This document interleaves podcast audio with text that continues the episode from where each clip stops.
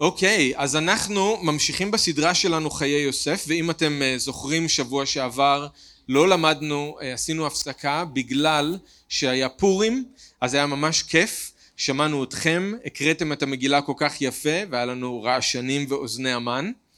ושבוע לפני פורים אנחנו דיברנו על חיי יוסף אבל זה היה קצת פרק מוזר אתם זוכרים? אנחנו פתאום ראינו שההתמקדות היא ביהודה בכלל ולא ביוסף אבל זה היה חשוב לעשות את ההפסקה הזאת ולהתמקד ביהודה ובמה שהוא עשה ובדמות שלו. ואם אתם זוכרים אז סטפן לימד איך שהוא היה בעצם איש כושל. ואנחנו נראה היום איך יוסף הוא איש מצליח. יהודה הוא מישהו שלא היה נאמן לאלוהים ואנחנו רואים שיוסף הוא מישהו שנאמן לאלוהים. אז ההשוואה הזאת היא חשובה והיא חשובה גם בגלל מה שיקרה עם יהודה בהמשך הסיפור אחר כך אז אנחנו ממשיכים עכשיו עם הסיפור של יוסף. בעצם עזבנו את יוסף עם האחים שלו שהוא נמכר לישמעאלים אם אתם זוכרים. אז עזבנו את הסיפור שמה עם יוסף דיברנו על יהודה ואנחנו חוזרים עכשיו לדבר על יוסף. אז אנחנו בפרק ל"ט אז תפתחו איתי. בראשית פרק ל"ט פרק שלושים ותשע אם אין לכם תנ"ך או, או פיזי או בטלפון אז יש כאן על המדף תנ"כים אתם מוזמנים לקום ולקחת. אבל תהיו איתי רק שישה פסוקים. אנחנו בעצם מתחילים עכשיו את הסיפור של יוסף במצרים. אחרי שהוא נמכר אז הסיפור של יוסף במצרים מתחיל כאן. ואנחנו רק נקרא שישה פסוקים. זה קטע קצר ואנחנו נתמקד בשאר בשבוע הבא בשאר הפרק אבל הקטע הזה הוא חשוב מבחינת הרקע שהוא נותן לנו או ההסבר שהוא נותן לנו על יוסף במצרים ועל מה שאלוהים עושה בו ודרכו. אז רק שישה פסוקים. יכול להיות שהדרשה גם תהיה יותר קצרה קצת מהרגיל אז הרווחתם. רק שישה פסוקים פרק ל"ט 1 עד 6 ויוסף הורד מצרימה ויקנהו פוטיפר סריס פרעה שר הטבחים איש מצרי מיד הישמעאלים אשר הורידוהו שמה. ויהי אדוני את יוסף ויהי איש מצליח ויהי בבית אדוניו המצרי. וירא אדוניו כי אדוני איתו וכל אשר הוא עושה אדוני מצליח בידו. וימצא יוסף חן בעיניו וישרת אותו. ויפקידהו על ביתו וכל יש לו נתן בידו. ויהי מאז הפקיד אותו בביתו ועל כל אשר יש לו ויברך אדוני את בית המצרי בגלל יוסף ויהי ברכת אדוני בכל אשר יש לו בבית ובשדה. ויעזוב את כל אשר לו ביד יוסף ולא ידע איתו מאומה כי אם הלחם אשר הוא אוכל. ויהי יוסף יפה תואר ויפה מראה. אבא אנחנו מודים לך על דברך אנחנו מודים לך על האמת שצפונה כאן ומחכה לנו שנבין אותה כדי לשנות אותנו כדי לאתגר אותנו כדי לתת לנו אוכל רוחני שהאדם הפנימי כל כך זקוק לו. אנחנו מתפללים שבאמצעות הכוח של רוח הקודש לתת לנו הבנה להאיר את עיני לבבינו. אתה תבוא אדון בחסדך ותעזור לנו לשמוע את הקול שלך דרך המילים האלה שאנחנו קוראים ולומדים ביחד. ואנחנו מבקשים שכתוצאה מזה נשתנה להיות יותר כמוך נחשוב יותר כמוך נראה דברים אחרת אולי יותר כמו שאתה רואה אותם. אז בוא וברך אותנו בשם ישוע אנחנו מבקשים. אמן. כן אז הקטע הזה כמו שאמרתי הוא קטן הוא קצר אבל אני חושב שיש כאן משהו מאוד מאוד חשוב בשביל להבין איך אלוהים פועל בחיים של יוסף ומשהו לגבי איך הוא רוצה לפעול בחיים שלנו. אתם רואים שמדובר כאן על הצלחה ומדובר כאן על ברכה זה מילת המפתח כאן זה הנושא המרכזי ועל זה אני רוצה לדבר.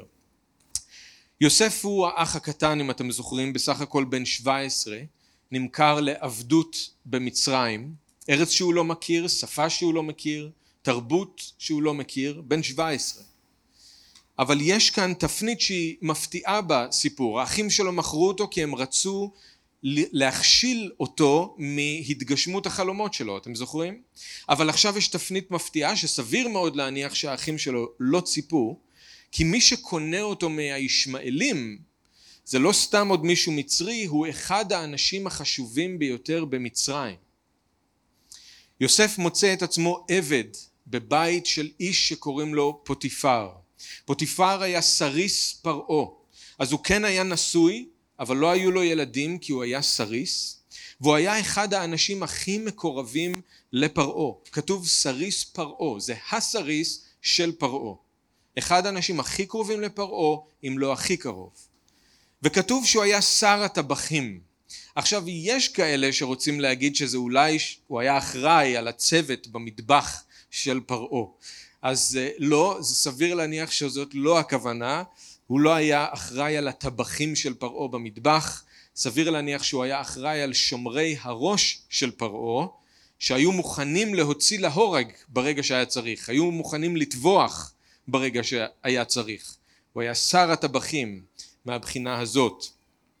אז כאן בבית של פוטיפר יוסף מתחיל את שריפת האש שלו במצרים עד שיגיע הרגע שהוא יעלה לגדולה.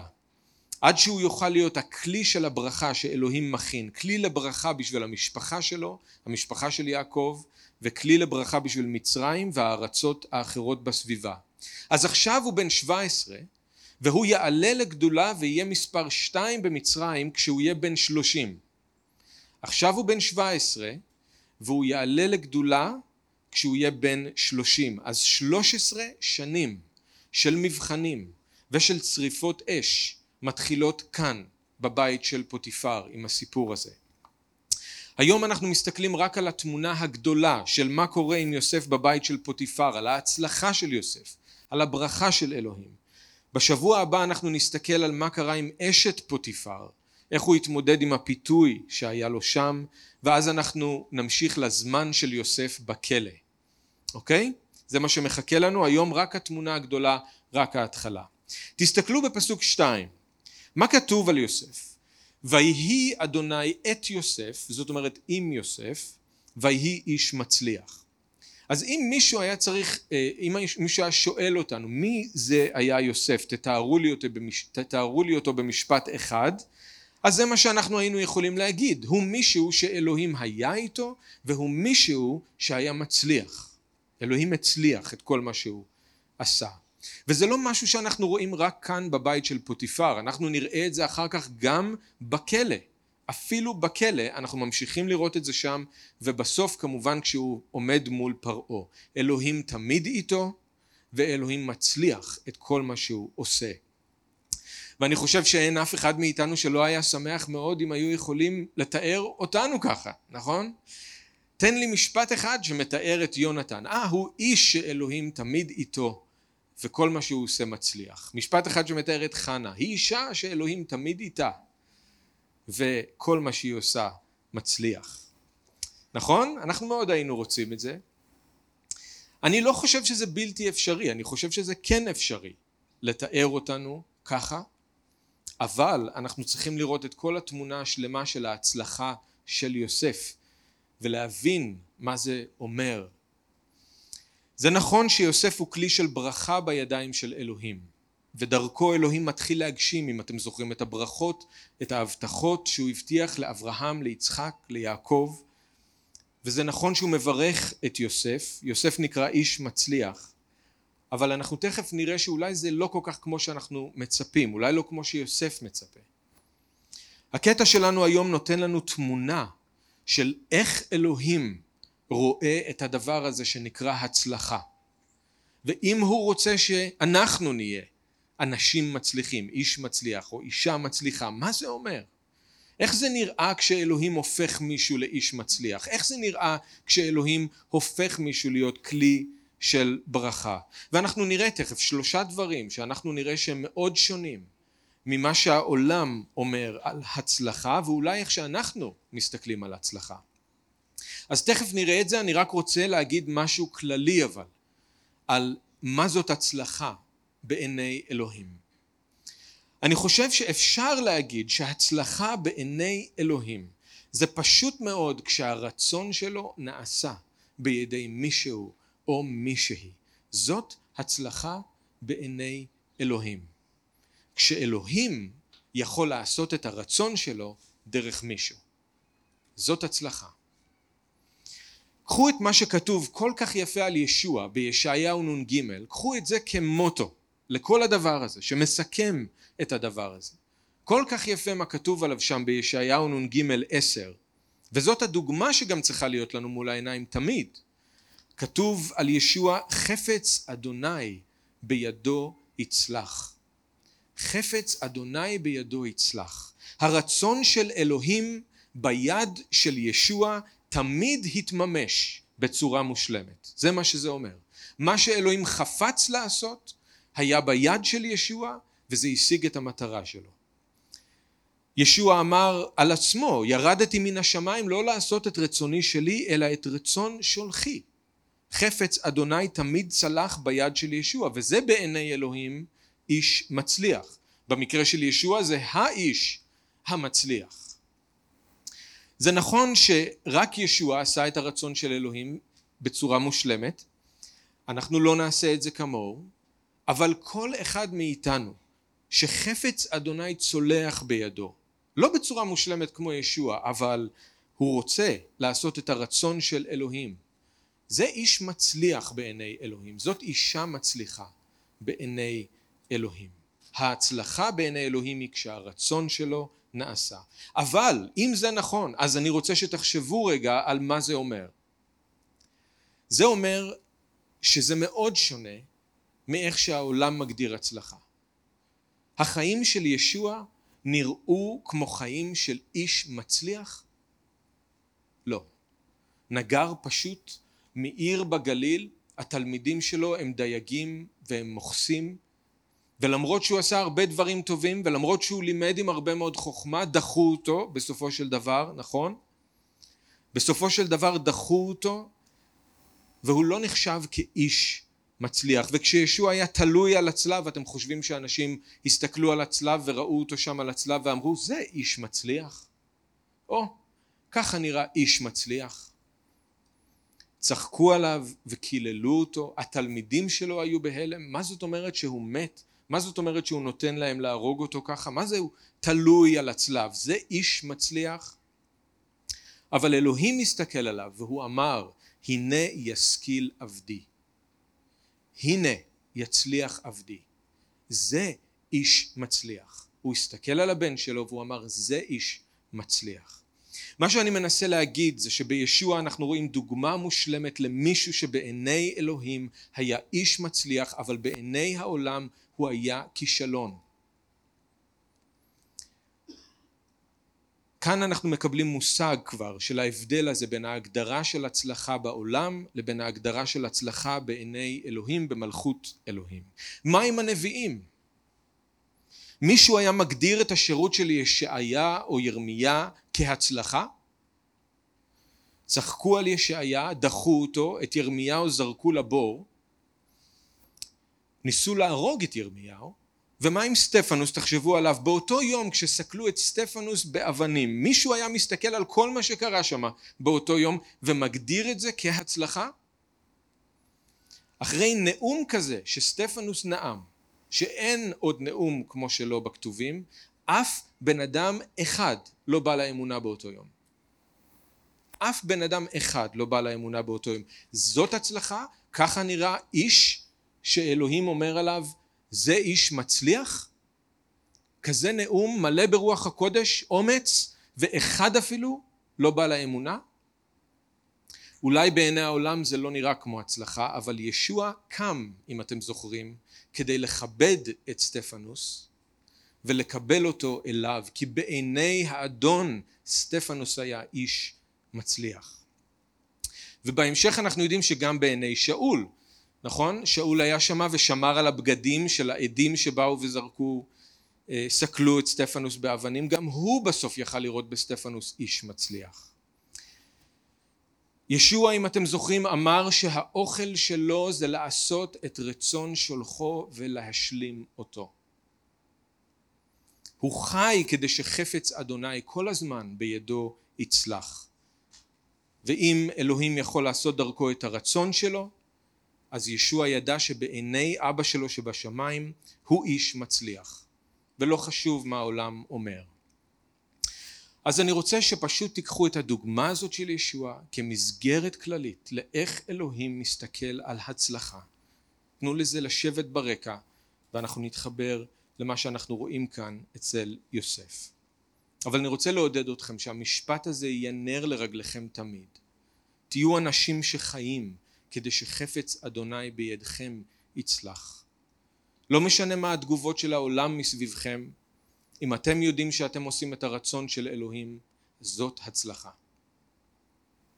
אוקיי, בואו נמלא את הרעיון הכללי הזה בשלושה דברים ספציפיים שאנחנו רואים כאן בקטע שלנו עם יוסף, שעוזרים לנו להבין מה זאת הצלחה בעיני אלוהים. הדבר הראשון שאנחנו רואים דרך הסיפור של יוסף זה שכדי להצליח לא צריך להיות בראש הפירמידה, לא צריך להיות למעלה מעל כולם.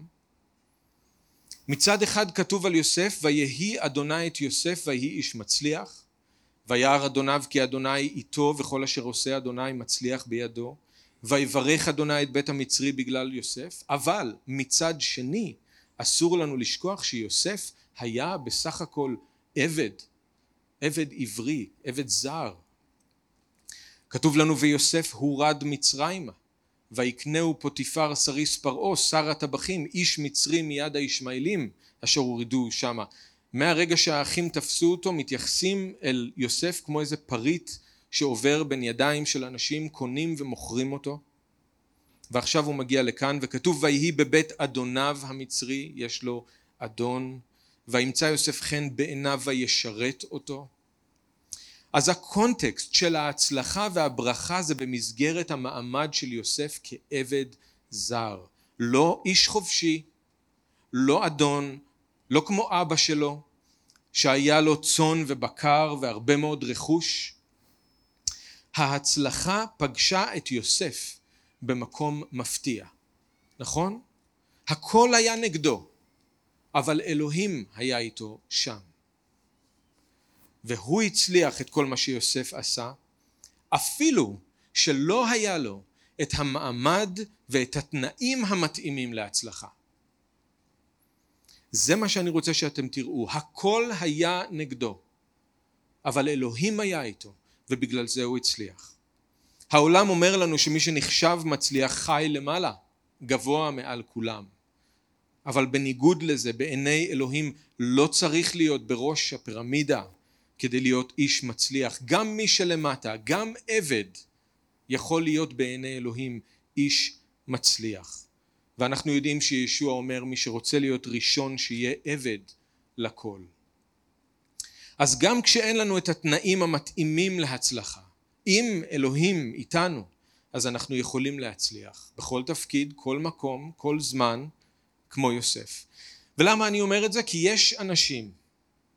וכולנו, מה זה יש אנשים? אולי גם אני, כולנו נופלים למלכודת הזאת, המחשבה הזאת. כל הזמן עסוקים בלהתלונן על זה שלא נתנו להם הזדמנות, שהם לא קיבלו מספיק תמיכה, שאין להם כסף, שאם רק היו מקדמים אותם אז הם היו יכולים להיות אנשים מצליחים. אבל כל אחד שאלוהים איתו יכול להצליח בכל מה שהוא עושה בלי קשר לנסיבות בכלל. ואני רוצה לשאול אתכם, איפה אלוהים שם אתכם עכשיו? לא איפה אתם רוצים להיות, לא על מה אתם חולמים יום אחד להשיג, אלא איפה אלוהים שם אתכם עכשיו, מה הוא שם בידיים שלכם היום. אתם עובדים במשרד, אתם מנקים בתים, אתם סטודנטים, אתם ספורטאים. יוסף היה עבד. לא משנה מה המעמד שלכם וכמה זה אולי קשה, אבל אף אחד מאיתנו לא עבד. ואם אלוהים היה יכול לברך עבד ולהפוך אותו להיות איש מצליח בתור עבד, אתם לא חושבים שהוא יכול לעשות את זה גם בשבילכם? כתוב לנו שאלוהים מוריש ומעשיר, אלוהים משפיל, אף מרומם. הוא מקים מעפר דל ומאשפות ירים אביון. אל תחכו שהנסיבות שלכם ישתנו. תבקשו מאלוהים שיצליח את מעשה ידיכם עכשיו, איפה שאתם נמצאים עכשיו, כמו שהוא עשה עם יוסף. זה לא אומר שאלוהים יעשה איתנו בהכרח בדיוק מה שהוא עשה עם יוסף. הצלחה היא לא בהכרח חומרית כמו שזה היה עם יוסף, למרות שזה יכול להיות. אבל פשוט מאוד שחפץ אדוני בידיכם יצלח. מה שאלוהים רוצה לעשות דרככם, תנו לו לעשות את זה. אבא, כשאני הולך היום לעבודה, או כשאני הולך לבית ספר או לאוניברסיטה, תן לי להיות נאמן, ואני מבקש שהרצון שלך בידיי ייעשה. זאת יכולה להיות התפילה שלנו, כל יום. וזאת היא תפילה להצלחה כמו שאלוהים מגדיר הצלחה. תן לי להיות נאמן, ומה שאתה רוצה לעשות דרכי היום, שיעשה. שחפץ אדוני בידי יצלח היום. אז אחד, כדי להצליח, לא צריך להיות בראש הפירמידה, מספיק שאלוהים איתנו, והוא איתנו. הוא אמר, לא ארפך ולא אעזבך, אז הוא איתנו. שרנו מקודם על עמנואל. ישוע כשהוא עלה לשמיים הוא אמר לתלמידים שלו אני איתכם עד קץ הימים אז הוא איתנו ושתיים עוד משהו שאנחנו רואים זה שכדי להצליח אנחנו לא צריכים להרוויח בעצ... בעצמנו מההצלחה. אני חושב שהנקודה הזאת והנקודה האחרונה זה אולי שני הדברים שהם הכי מתנגשים עם ההגדרה של העולם למה זה הצלחה ואולי הם שני הדברים שהכי קשים גם לנו. אלוהים עם יוסף, אלוהים מצליח את כל מה שיוסף עושה, אבל כמו שאתם רואים, הסיפור הזה הוא לא על איך אלוהים מברך את יוסף. הסיפור הזה הוא על איך אלוהים מברך את פוטיפר. ויהי מאז הפקיד אותו בביתו ועל כל אשר יש לו ויברך אדוני את בית המצרי בגלל יוסף ויהי ברכת אדוני בכל אשר לא בבית ובשדה יוסף עובד קשה בנאמנות. אלוהים איתו, מצליח אותו בכל מה שהוא עושה, אבל יוסף לא קוצר את הפרי של ההצלחה שלו. הוא לא משתתף ברווחים, והמצב האישי שלו גם לא משתנה, לא משתפר, הוא נשאר עבד. אז איך כתוב שאלוהים היה איתו? אם אלוהים היה איתו, למה הוא לא שחרר אותו מעבדות? אם אלוהים היה איתו, אז למה הוא לא הציל אותו ממצרים ולא החזיר אותו אל המשפחה שלו? ילד בן 17. או למה אלוהים לפחות לא אפשר ליוסף ליהנות קצת מכל ההצלחה הזאת? איך אפשר להגיד על מישהו במצב הזה שהוא איש מצליח ושאלוהים איתו?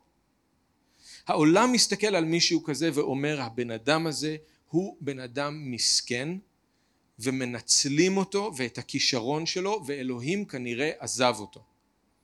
העולם מסתכל על יוסף בסיטואציה הזאת וזה מה שהוא אומר, זה סיפור של כישלון, לא סיפור של הצלחה. כי ככה זה באמת נראה כשחושבים על הצלחה כמו שהעולם חושב על הצלחה. אבל אם חושבים על הצלחה כמו אלוהים, אפשר לקרוא ליוסף איש מבורך ואיש מצליח כי אלוהים מוציא לפועל דרכו את התוכנית שלו. התוכנית של אלוהים להציל את המשפחה של יעקב ולברך בסופו של דבר את כל משפחות האדמה. אז נכון, יוסף כרגע לא קוצר את הפרי, אבל חפץ אדוני כן צולח בידו.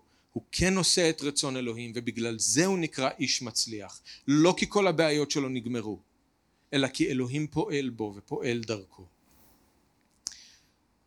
זה מה ששאול גם אומר לטימותאוס אם אתם זוכרים, אלה שהיו אז בתנאי עבדות.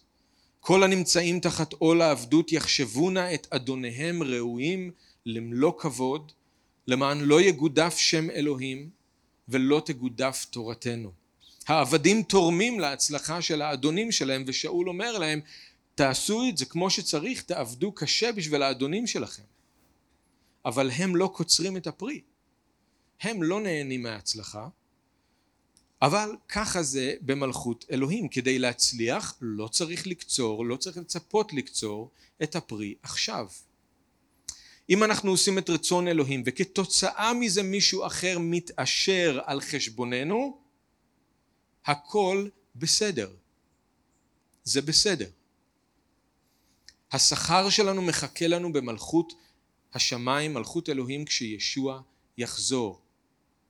בינתיים בעולם הזה אלוהים אומר, אני משגיח עליכם, אני ספרתי כל שערה על הראש שלכם, ואתם יקרים לי יותר מציפורים רבות, אז אל תדאגו. אני דואג לכם. זה קשה, זה נגד הבשר, זה הפוך מהעולם. אם מישהו שתורם להצלחה לא קוצר גם את הרווחים, איך אפשר לקרוא לו איש מצליח? לפי העולם אי אפשר, לפי אלוהים אפשר. ותראו מה ישוע מבטיח למי שיהיה נאמן עם מה שהופקד בידיים שלו עכשיו. מי שנאמן במעט מזער נאמן גם בהרבה. מי שאיננו ישר במעט מזער גם בהרבה איננו ישר. ואם במה ששייך לזולת לא הייתם נאמנים, מי ייתן לכם את אשר שייך לכם? יוסף היה נאמן במעט מזער והוא היה נאמן במה ששייך לזולת וכשיגיע הזמן יפקידו אותו על הרבה וייתנו לו את שלו. וזה מה שיהיה גם איתנו ביום שישוע יחזור. אם אנחנו היינו נאמנים במעט ובמה ששייך למישהו אחר, כן, גם אם המישהו האחר הזה מתעשר על חשבוננו, אז ביום ההוא ישוע יפקיד בידיים שלנו הרבה, והוא ייתן לנו את שלנו. גם אם עכשיו אנחנו לא קוצרים את הפרי של ההצלחה, יום אחד אנחנו נקצור. אז אני רוצה שניזהר כולנו שלא ניפול בפח של העולם. בעיני העולם אנשים מצליחים הם רק אלה שמרוויחים בעצמם מההצלחה. אבל אלוהים לא רואה את זה ככה. אתם יודעים יש אנשים שכל הזמן קוצרים רווחים. בזמן שאנחנו עכשיו כאן הערב יש אנשים שעושים מיליונים. יש אנשים שמאוד מפורסמים ובעיני העולם הם מצליחים. אבל הם לא מצליחים בעיני אלוהים. אלוהים לא קורא להם אנשים מצליחים, אפילו שהעולם מגדיר אותם כמצליחים. אנחנו צריכים לחשוב איך אלוהים רואה אותם, איך אלוהים רואה אותנו. עכשיו אני רוצה רק להבהיר, אני חושב שאתם יודעים, אבל אני רק מבהיר, אין משהו פסול ברווח, אין משהו פסול בברכה חומרית. אני לא אומר את זה, אבל אנחנו חייבים לזכור שאיש מצליח בעיני אלוהים הוא לפני הכל איש שחפץ אדוני בידו צולח, שעושה את רצון אלוהים. זה איש מצליח. ואם יש ברכה חומרית בנוסף לזה, מצוין. זה בונוס. אז לחזור רגע לזה שהכתוב אומר שאלוהים היה עם יוסף, רק שוב להדגיש, יש כאן משהו שנראה כמו סתירה, אלוהים איתו, אבל אלוהים לא עוזר לו להשתחרר, אלוהים לא מברך אותו אישית, אלוהים לא מברך את יוסף אישית, אז איך אלוהים איתו? אני לא נכנס לזה עכשיו יותר מדי, אבל רק להגיד, אנחנו צריכים לזכור, אלוהים תמיד איתנו, אבל זה לא אומר שהוא תמיד מוציא אותנו ממצבים קשים. זה אומר שהוא איתנו בתוך הקושי. גם כי אלך בגיא צל מוות, לא ארע רע כי אתה עמדי. לא לא ארע רע כי אתה תוציא אותי מגיא צל מוות, לא ארע רע בתוך גיא צל מוות, כי הנוכחות שלך היא איתי, מנחמת אותי. וזאת הנחמה שלנו תמיד, גם במקום קשה, אפל, גם כשאין לנו תשובות, והרבה פעמים אין לנו תשובות, הנחמה שלנו זה שאלוהים איתנו, והנוכחות שלא מספיקה לנו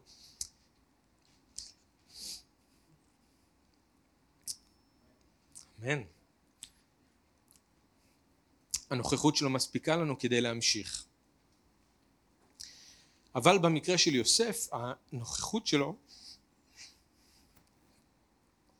אמרתי לכם שזה אני מתנחם מזה שאתם כבר מכירים אותי וזה בסדר אז אה, נכון? אז אנחנו בסדר אבל הנוכחות בחיים של יוסף היא גם מקור ההצלחה שלו זה הדבר השלישי והאחרון שאני רוצה שאנחנו נראה כדי להצליח אנחנו לא צריכים להיות בראש הפירמידה אנחנו לא בהכרח צריכים להרוויח מההצלחה בעצמנו תודה רבה אנחנו לא בהכרח צריכים להרוויח מההצלחה בעצמנו, אלוהים לא מחפש את הדברים האלה. הדבר האחרון זה שכדי להצליח אנחנו לא צריכים לקחת את הקרדיט לעצמנו. לא צריכים לקחת את הקרדיט לעצמנו. בעולם כל פעם כשמישהו מצליח אז משבחים אותו על הכישרונות שלו, על היכולות שלו, על המנהיגות שלו, על ההשפעה שלו על אנשים אחרים. זה חלק מההגדרה של מישהו שהוא מצליח בעולם, הוא עושה לעצמו שם וכולם מדברים עליו. אבל תראו מה קורה כאן עם יוסף, וזה מפתיע מאוד. לא כתוב כאן שום דבר על הכישרון שלו, על החוכמה שלו, על ההנהגה שלו, אפילו על הנאמנות שלו, למרות שזה ברור שיש לו את כל התכונות האלה. בפרק מ"א אנחנו נראה שפרעה אומר על יוסף שהוא איש אשר רוח אלוהים בו, ושאין נבון וחכם כמוהו. אז בטח שיוסף היה חכם ומוכשר בצורה שהיא יוצאת דופן, אבל תראו מי מקבל את הקרדיט על ההצלחה של יוסף והברכה שבאה על הבית של פוטיפר, רק אלוהים. רק אלוהים. ויהי אדוני את יוסף, ויהי איש מצליח. וירא אדוניו כי אדוני איתו וכל אשר הוא עושה אדוני מצליח בידו ויברך אדוני את בית המצרי בגלל יוסף ויהי ברכת אדוני בכל אשר לו בבית ובשדה.